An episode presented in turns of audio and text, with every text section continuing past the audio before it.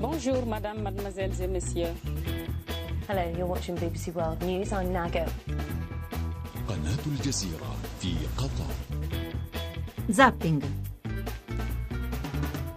Le 20 e 17 minuti, benvenuti anche se un po' in ritardo qui a Zapping. Un saluto eh, da Giancarlo Quenzi in studio per la puntata di questa sera, mercoledì 14 marzo 2018. Allora oggi mettiamo per un momento da parte la politica, ma non vi preoccupate, non è che perderete qualcosa di essenziale, anzi se volete saperlo, secondo me almeno fino al 23 marzo, quando cominceranno eh, le sedute per trovare i presidenti di Camera per eleggere i presidenti di Camera e Senato, avremo poche novità, pochi segnali importanti per capire se e come sarà possibile dare un governo al paese. Certo, le interviste, le posizioni, i piccoli spostamenti eh, ce ne saranno ogni giorno, ma le cose vere, le- la, la ciccia della politica che porterà, semmai ci porterà ad avere un governo, cominceranno soltanto intorno a quella data. Oggi si può notare, forse giusto per rimanere in tema, un piccolissimo avvicime- avvicinamento delle ipotesi che la Lega e il Movimento 5 Stelle possono combinare qualcosa assieme, ma è una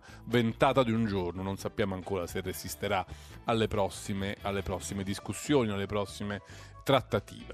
Noi oggi quindi ci occupiamo di altri temi che non sono strettamente, almeno in apertura, che non sono strettamente la politica. Cominceremo a occuparci con una stranissima vicenda giudiziaria, di quelle che fanno un po' soffrire, perché la Procura di Spoleto ha sequestrato il centro polifunzionale di Norcia, eh, che oltre ad essere un- una struttura molto importante per la comunità, era anche un elemento fortemente simbolico mh, per le zone terremotate eh, del centro Italia, perché era l'indizio, l'avvio di una possibile rinascita, la, la ricostruzione di un sentimento di comunità. Eh, era stato costruito con i soldi eh, dei cittadini che avevano versato il loro contributo a Corriere della Sera e alla Sette, quindi era anche il simbolo della generosità, della solidarietà della gente italiana.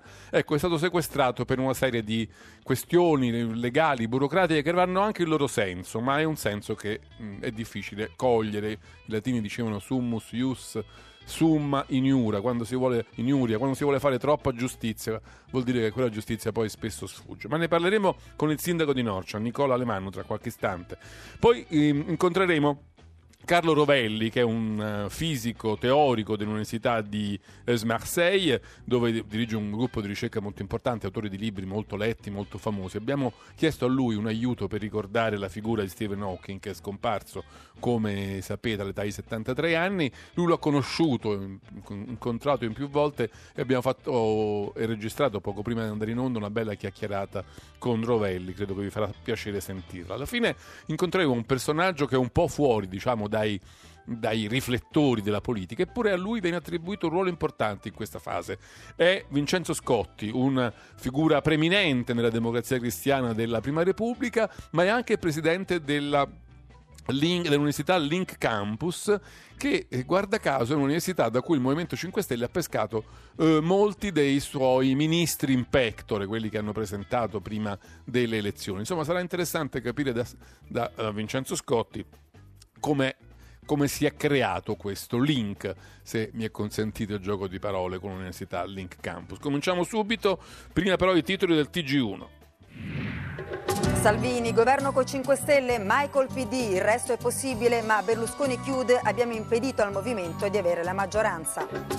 Di Maio per l'esecutivo faremo prima che in Germania via dialogo su presidenza Camere, PD, confronto, ma siamo all'opposizione. L'omicidio del reporter Cusiak in Slovacchia, lascia il premier Fiso, il giornalista indagava su un drangheta e politica. L'ex spia avvelenata a Londra espelle 23 diplomatici russi a rischio i patrimoni degli oligarchi, Mosca minaccia contromisure. La setta macrobiotica di Ancona, 5 indagati, gli adepti ridotti in schiavitù, alla TG1 la testimonianza di una vittima. Addio all'uomo delle stelle, morto a 76 anni l'astrofisico Stephen Hawking, malato di SLA, dedicò la vita allo studio dell'universo. Sci, Sofia Goggia vince la Coppa del Mondo di discesa, seconda italiana dopo Isolde Kostner alle Paralimpiadi, prima oro azzurro con la coppia Bertagnolli-Casal nello slalom gigante per ipovedenti. 20 e 21 minuti, questi titoli del TG1, siete tornati a Zapping, salutiamo il sindaco di Norcia, Nicola Alemanno, sindaco, buonasera e benvenuto a buonasera, Zapping. Buonasera Giancarlo. Allora, il sindaco di Norcia, Nicola Alemanno, assieme a Stefano Boeri, l'architetto che ha progettato e costruito il famoso centro polifunzionale di Norcia, sono entrambi indagati per una serie di reati, eh, ma l'importante è soprattutto che la ehm, Procura di Spoleto ha deciso il sequestro dell'opera, non è più disponibile, i cittadini non possono più utilizzarla, non possono più ehm, averla come punto di riferimento. Io vorrei chiedere a Nicola Alemanno di, di ricostruire un po' questa storia, di raccontare come è cominciata e dove siamo arrivati. Ma eh, direi che questa storia è la seconda puntata eh, del centro polifunzionale di Ancarano di Noccia, segue esattamente lo stesso copione e eh, la Procura della Repubblica contesta eh, al sottoscritto e a Stefano Boeri, che di fatto non ha alcuna responsabilità in merito, che eh, l'autorizzazione alla costruzione di questo centro si badi bene, non la villetta dell'amico dell'amico né il centro commerciale per fare interessi, ma semplicemente la struttura dove il comune di Norcia tiene i propri consigli comunali, la struttura dove il comune di Norcia ha trovato il suo nuovo centro di aggregazione, la sua nuova Agorà, dove sono state realizzate tutte le manifestazioni della nostra comunità eh, dal momento in cui la struttura è stata eh, inaugurata. È un po' il nuovo cuore della città, insomma. Sì, del... Eh sì, il cuore pulsante, pensa che noi abbiamo organizzato lì la stagione teatrale la, l'altra sera. Eh, Luca Barbareschi doveva tenere uno spettacolo, ha iniziato un copione, a metà si è interrotto, si è messo a piangere e ha, ha cominciato a parlare con noi, con il pubblico, 70 persone, sole 70 persone, perché lui ha ricordato quando ricordi a Milano nell'immediato dopoguerra, invece di chiedere il pane per la gente, chiese soldi per rifare il tetto della scala per rifare il teatro e intorno a quel teatro ricostruire il tessuto sociale della nuova Milano e quindi eh, trovò lì un impulso importante per la ricostruzione e la rinascita. Ecco Sindaco, ma le cose che tu ci stai raccontando, questa importanza civile, culturale eh, che rappresenta il centro polivalente, è forse proprio all'origine delle obiezioni della magistratura che dice quello doveva essere una struttura di emergenza, che c'entra tutto questo con l'emergenza terremoto? E questa è una Quello delle loro obiezioni, no? Ecco, quello è infatti il- un centro che, ser- eh, che nasce come centro operativo comunale, quindi per la gestione delle operazioni di protezione civile e che essendo l'unico spazio coperto, così come avviene in tutte le città, la sala consiliare, il municipio non viene utilizzato soltanto per il consiglio comunale, viene utilizzato anche per alcune manifestazioni, la presentazione dei libri, dei convegni, dei seminari e questo è esattamente eh, la stessa cosa. Il tema è eh, che- sul quale torna ancora una volta la Procura, se questa struttura è una struttura precaria o provvisoria. Quindi questo tema della precarietà e della provvisorietà... Beh, ma mi sembra che Boeri abbia detto che è tutto smontabile, è tutto riassemblabile, no? Bullone per bullone, una struttura assolutamente in legno, compresi gli impianti, sono tutti smontabili e eh, rimontabili, ma il problema è una struttura provvisoria in fase di emergenza non è provvisoria ai sensi delle normative urbanistiche, una casetta, una soluzione abitativa di emergenza è provvisoria fino a quando non restituiamo una casa a quel- a quella famiglia, un ristorante dove abbiamo delocalizzato una delle attività del centro storico è provvisorio fino a quando non restituiremo il ristorante dove stava prima. La scuola è provvisoria fino a quando non Certo. riuscirò a dare una nuova scuola. Quindi è su questo tema perché non possiamo pensare che noi mandiamo i bambini a scuola su strutture precarie per tre anni fin quando non saremo ricostruiti, non saremo riusciti a ricostruire una nuova struttura. Ecco, questo è il tema. Su questo tema della eh, precarietà e provvisorietà sul quale si è espressa anche la commissaria De Michele, sulla quale io eh, attendo che la Protezione Civile Nazionale faccia sentire anche la sua voce, si, eh, dire, si svolge un po' eh, l'azione della magistratura. Sindaco, ma c'è anche un problema, leggo, di, di violazione dei vincoli paesaggistici. Dicono i magistrati c'è il parco dei Sibillini, non si può costruire perché non ne avete il diritto. È così anche. No, no, non è- no, noi da questo punto di vista le normative e le ordinanze di protezione civile sono molto chiare. Siamo in una zona eh, assolutamente in deroga, pur essendo una zona ZPS, ma abbiamo le deroghe a disposizione per la 42, non solo, ma è una zona eh, perimetrata all'interno del eh, centro abitato della città e quindi in questo caso c'è una delibera della giunta regionale del 2006 che, eh, che prevede appunto che in queste aree si può... Certo, è una storia, veramente, è una storia veramente incredibile, ci si potrebbe no. fare un film. Ma Sindaco, lei sta meditando le dimissioni o, o, l'hanno un po' fatta ricredere? Ho visto che anche l'Anci le ha chiesto di non sì, farlo. Io sto ricevendo moltissime sollecitazioni da cittadini, da eh, uomini mh, politici, esponenti politici di tutte le parti, perché qui noi abbiamo lavorato veramente insieme, insieme alla Regione eh, dell'Umbria con vero grande senso istituzionale. Il, la domanda che io mi pongo è se questo mio agire, se questo mio modo di fare, se questa volontà di eh, riuscire a fare presto a tutti i costi, invece che essere una eh, opportunità per la nostra comunità, così come io credevo, così come sembrava essere fino a questo momento, quantomeno anche in riferimento e rapporto a quello che accade in altre realtà purtroppo colpite da questo dramma non diventi invece certo. eh, un vulnus per la nostra comunità e quindi credo che con senso di responsabilità bisogna interrogarsi. Non c'è Mi dubbio. sono riservato le prossime 24 Ancora un ore po' di riflessione. Esatto, esatto, insieme ovviamente al mio gruppo di maggioranza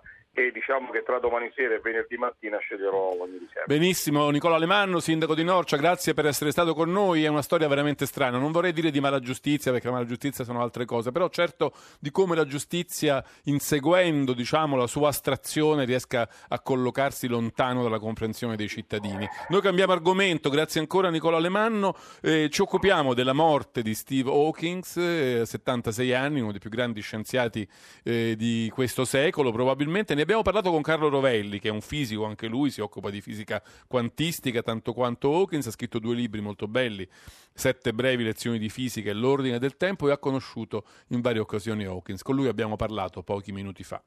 Professor Rovelli, con Stephen Hawking se ne va uno degli scienziati più noti, più conosciuti forse eh, dell'ultimo secolo. Beh, io vorrei chiederle questo. Uh, Hawkins deve la sua fama più alla sua vicenda umana e alla sua grande capacità di divulgatore o a, alla profondità e alle capacità innovative della sua ricerca, del suo apporto eh, di scienziato? Uh, direi né all'uno né all'altro, oppure a tutti e due moltissimo, ma forse la terza cosa, la sua straordinaria avventura umana. È un personaggio, è un personaggio eh, che ha mostrato al mondo intero che si può stare su una sedia a rotelle, non più muoversi, ancora essere straordinariamente creativi e essere capaci di affascinare il mondo. Eh, direi è certamente uno dei grandi scienziati che, che, che, che, abbiamo avuto, uno dei brillanti fisici teorici della, della, della sua generazione, ha avuto risultati molto importanti eh, però non è questo che lo ha, che lo ha reso eh, quel mito straordinario che è e che lo ha fatto amare da tutti. Eh, il fatto che stava sulle sedie a rotelle, che parlava a tutti e che diceva delle cose affascinanti, ha sempre detto delle cose affascinanti. Al punto da diventare una specie di icona pop, no? ha fatto eh, su di lui sono stati fatti film, ha partecipato a serie televisive, eh, su di lui hanno fatto, ci, ci, sono sbizzarriti anche, non so, i Simpson, eh, The Big Bang Theory, insomma è riuscito a penetrare anche nella cultura popolare forse più di ehm, qualsiasi altro scienziato diciamo, dell'era moderna. Sì, non c'è dubbio non c'è dubbio e, e credo che è, è, stato anche il suo carattere, la sua personalità molto particolare.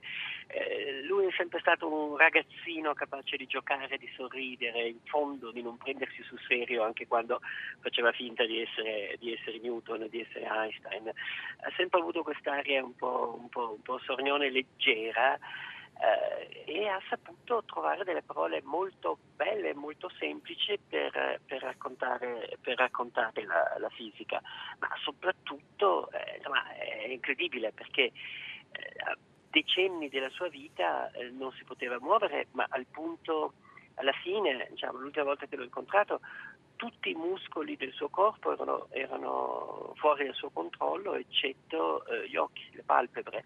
Quindi lui comunicava solo muovendo gli occhi e, e aprendo e chiudendo le palpebre. Lei lo ha conosciuto, l'ha incontrato spesso, professore? Spesso no, l'ho incontrato più di una volta, eh, abbiamo provato a parlare di fisica, ma è molto difficile, eh, diciamo, eh, nell'ultimo periodo della sua vita era molto difficile eh, avere una conversazione. Anche con quel suo sintetizzatore vocale che è diventato famoso. Sì, perché eh, il tempo che lui impiegava per comporre le frasi è diventato via via sempre più lungo man mano che diciamo, era già lungo quando usava di, le dita all'inizio aveva una specie di levetta eh, appoggiata sulla, sulla, sua sedia a rotelle dove, dove, aveva la mano e la muoveva con le dita. A un certo punto anche le dita non è più riuscita a controllarle e hanno costruito un, un piccolo eh, aggeggino che gli guardava gli occhi e lui aveva lo schermo, con gli occhi guardava lo schermo e, e un computer vedeva dove i suoi occhi puntavano e molto lentamente eh, componeva delle, delle parole.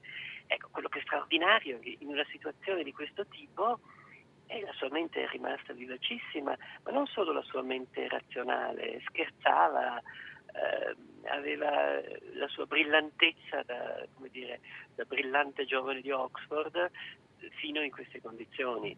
E quindi diciamo, ha mostrato al mondo intero quanto, quanto la mente può fare eh, e quanto la vita possa essere piena di valore anche queste situazioni di estrema difficoltà.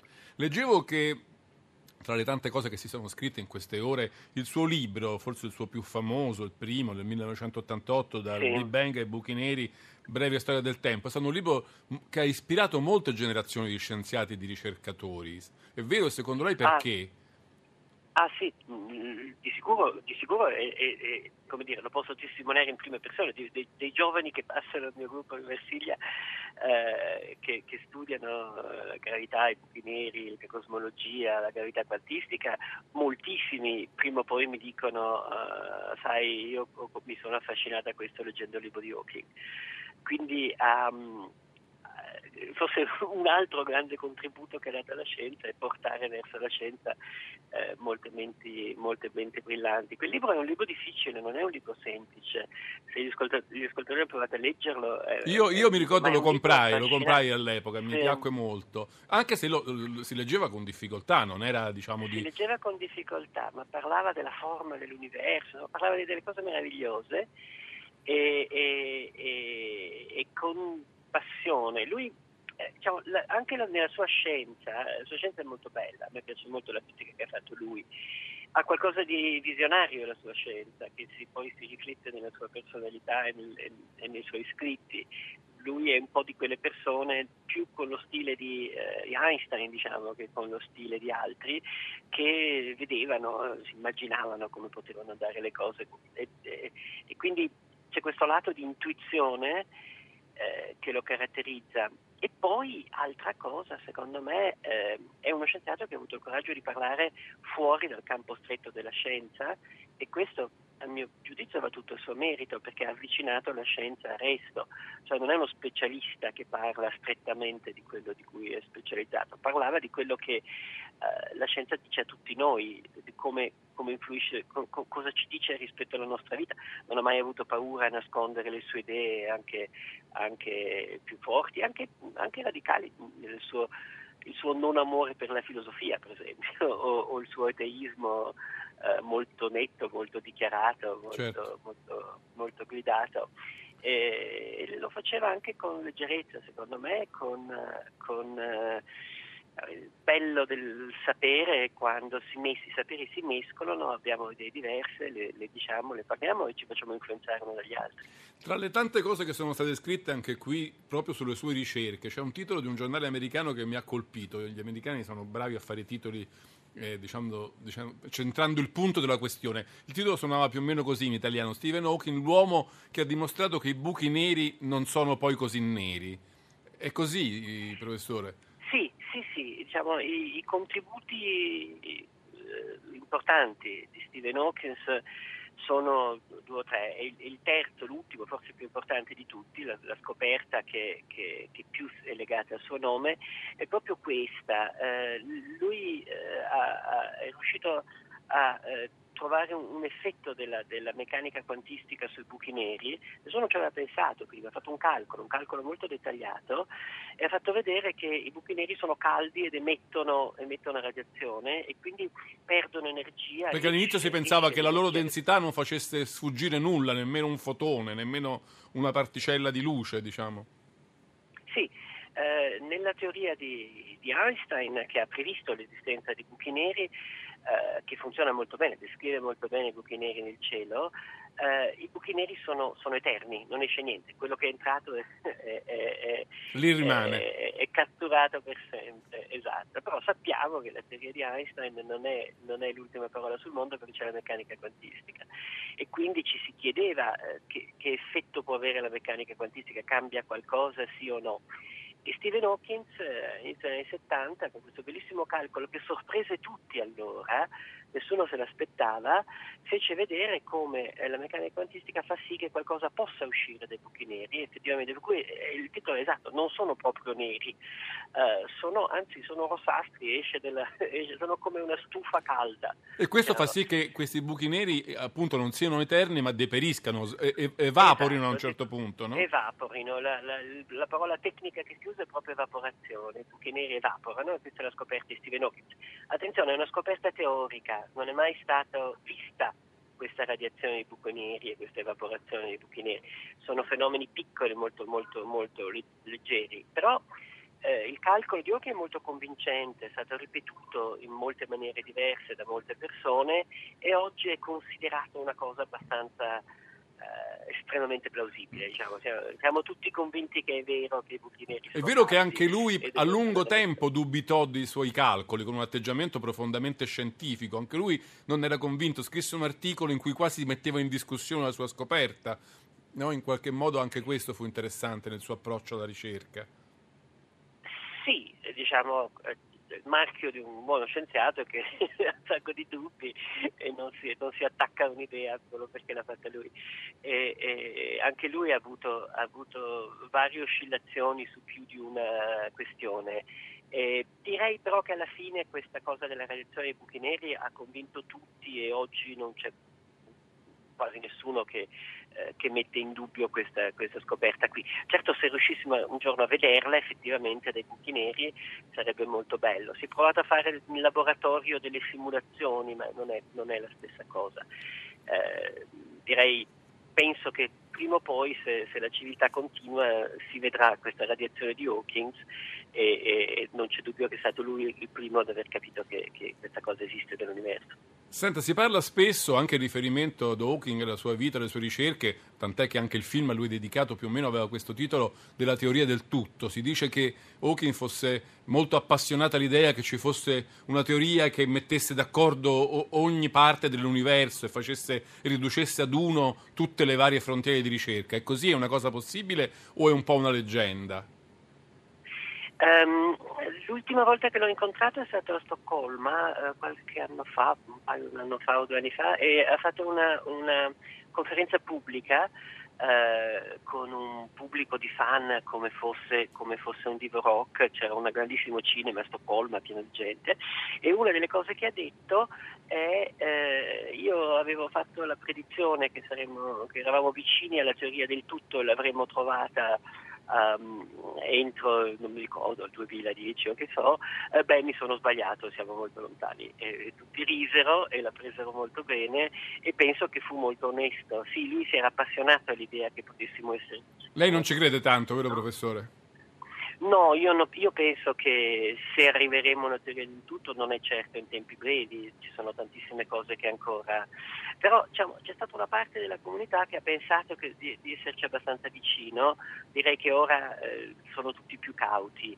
Stephen Hawking in particolare, un po' sempre, io è sempre stato un po' ragazzino, no? andava molto deciso con le sue idee, um, avuto, e questo è stato uno degli argomenti in cui a un certo punto ha, ha cambiato idea in, maniera abbastanza netta. Professore, io la ringrazio molto, grazie per essere stato con noi a Zapping questa sera e per aver ricordato per i nostri ascoltatori Stephen Hawking. Grazie ancora. Ringrazio, vi ringrazio molto, ovviamente ha fatto molto piacere anche a me. Arrivederci. Arrivederci. Sono le 20.40, questa è l'intervista che abbiamo registrato poco prima di andare in onda con Carlo Rovelli, ordinario di fisica teorica all'Università Esan-Marseille e che ci ha aiutato a ricordare collocare nel suo giusto posto nella storia della scienza Steve Hawking che è morto a 76 anni e, e ci ha eh, salutato. E noi andiamo avanti con la puntata, eh, parli- rientriamo un po' nell'ambito della politica, anche se la prendiamo in maniera un po' laterale. E per farlo, per farlo salutiamo l'arrivo in diretta di Vincenzo Scotti. Buonasera, professore. Buonasera. buonasera.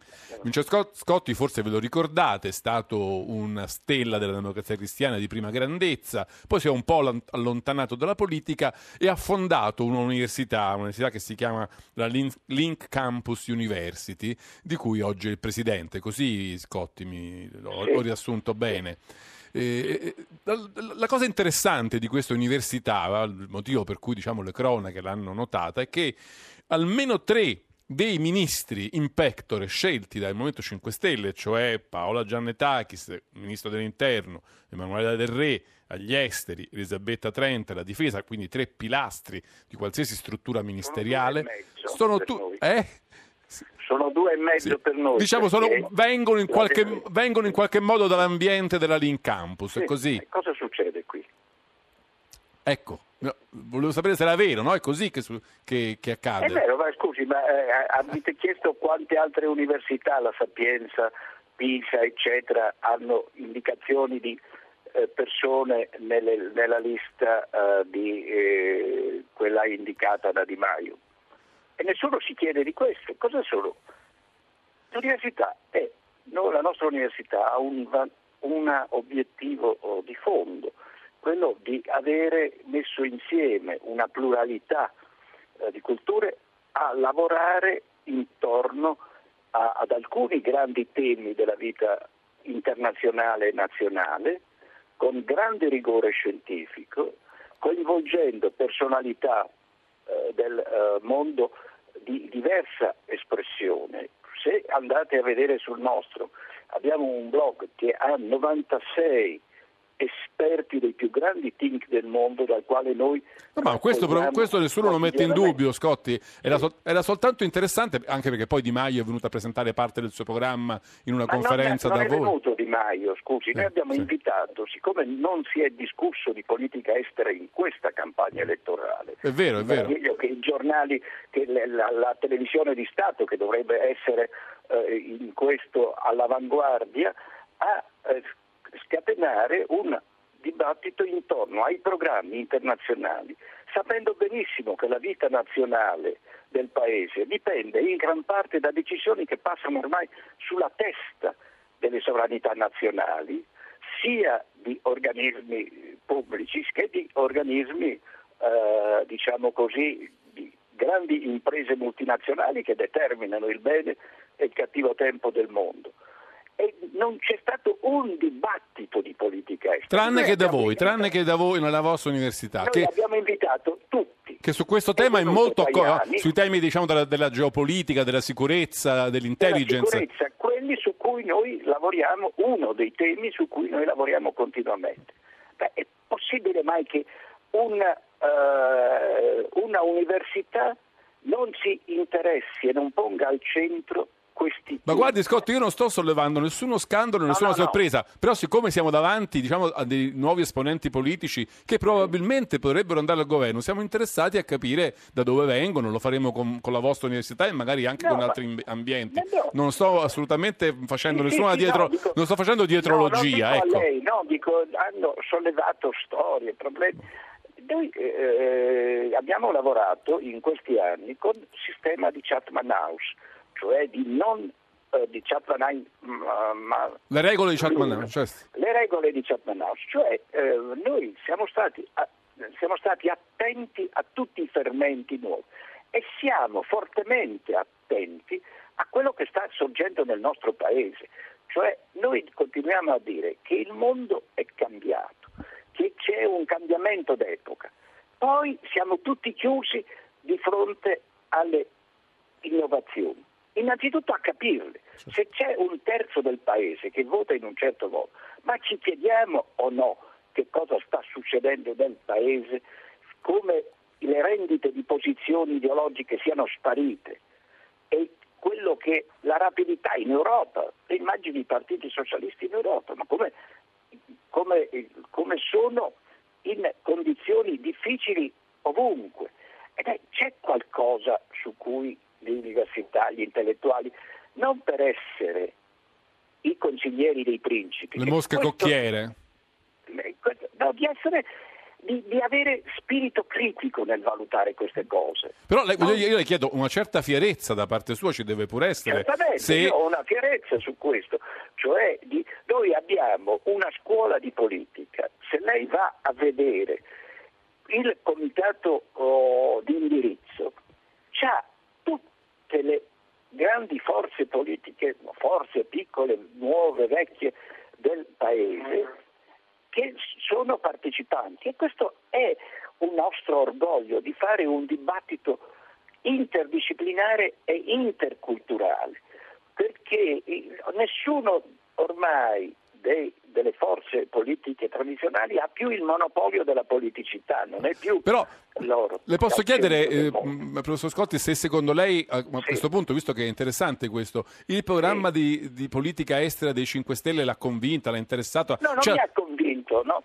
Io non sono andato per giudicare o per essere No, convinto. se è all'altezza diciamo, dei Sono, cambiamenti che eh. lei t- tratteggiava nel nostro mondo. stanno facendo, io ho trovato attenzione eh, al- al- ad andare non in, in politica estera verso salti della quaglia, ma di muoversi lungo una linea di continuità forte, perché la credibilità internazionale dipende anche dalla capacità della continuità, non nelle scelte particolari, ma nelle scelte di tendenza di lungo periodo. Ora, noi credo che tutto il Paese debba essere interessato, al di là che eh, io sia, non abbia una stessa visione che hanno i 5 Stelle, ma io sono interessato notevolmente come Paese a che una forza emergente sia capace, sia attenta ai movimenti. Io la, la guardo con attenzione, Certo. non dando... Posso fare una domanda diciamo, di carattere politico Sì, generale? Secondo lei, sì. secondo lei, perché questa è una cosa che io, io stesso mi chiedo, ehm, è giusto, è, è- è- è- è- utile che si prelevino dei ministri dalle università, adesso non sto parlando della sua, ma in generale, che si prelevi classe dirigente direttamente dalle università e si proiettino nell'amministrazione senza che questi abbiano avuto esperienza dell'amministrare. Ai tempi della DC i ministri erano super politici, poi magari si sceglievano i migliori tecnici del mondo, se era il caso, per farsi consigliare. ma questa è stata una delle devianze in cui si è pensato che eh, governare fosse eh, studiare eh, ed essere grandi scienziati. Governare è una funzione molto complessa e molto delicata. Molto politica anche, no? che richiede, molto politica, richiede visioni strategiche. Ora, non abbiamo, voi vi meravigliate oggi, ma dico scusatevi, ci sono stati governi formati interamente da persone prelevate immediatamente dall'università e mettere al posto. E i disastri che hanno fatto... Però, chiama- però li chiamavamo coscientemente governi tecnici. Io quello che mi chiedo è giusto, è possibile pensare come fa magari Luigi Di Maio a fare un governo politico con ministri tecnici? Ma questa è una stupidaggine, questa dei governi tecnici, perché quando uno fa fare il ministro, fa il politico, poi sarà bravo politico, cattivo politico è un'altra cosa, ma con questa cosa delle- dei tecnici, del- qua- quasi che i tecnici c'è stata una cultura negli ultimi anni in cui noi abbiamo immaginato che la tecnica fosse neutrale e quindi fosse in grado di dirigere a una certa impasse della politica. Abbiamo preso un professore eh, di una grandissima università, abbiamo fatto primo ministro. Dico, eh, nominandolo eh, però in questo eh, con un minimo di guizzo di, di ricordare di farlo senatore a vita. Certo. Ora, beh, in, in effetti, eh, dico, eh, dove era stato, qual era passato attraverso una formazione politica? Aveva preso un sindaco e l'abbiamo fatto eh, presidente del Consiglio. Ora, Eh, professore, questo- ci dobbiamo però fermare purtroppo. Sente la sigla, ci dice che abbiamo esaurito il nostro tempo. Io la ringrazio molto per essere stato con noi. Grazie e le auguro Grazie buon lavoro. Grazie, era Vincenzo Scotti, grazie. presidente della Link Campus University a Zapping. Noi ci dobbiamo fermare molto rapidamente. Ringrazio tutti. Eh, Giovanni Benedetti, Valeria Riccioni in redazione, Leonardo Patanè, il nostro regista, parte tecnica, Giacomo Tronci, Fabio Lelli. Un saluto da Giancarlo Loquenzi. Appuntamento a domani per una nuova puntata di Zapping.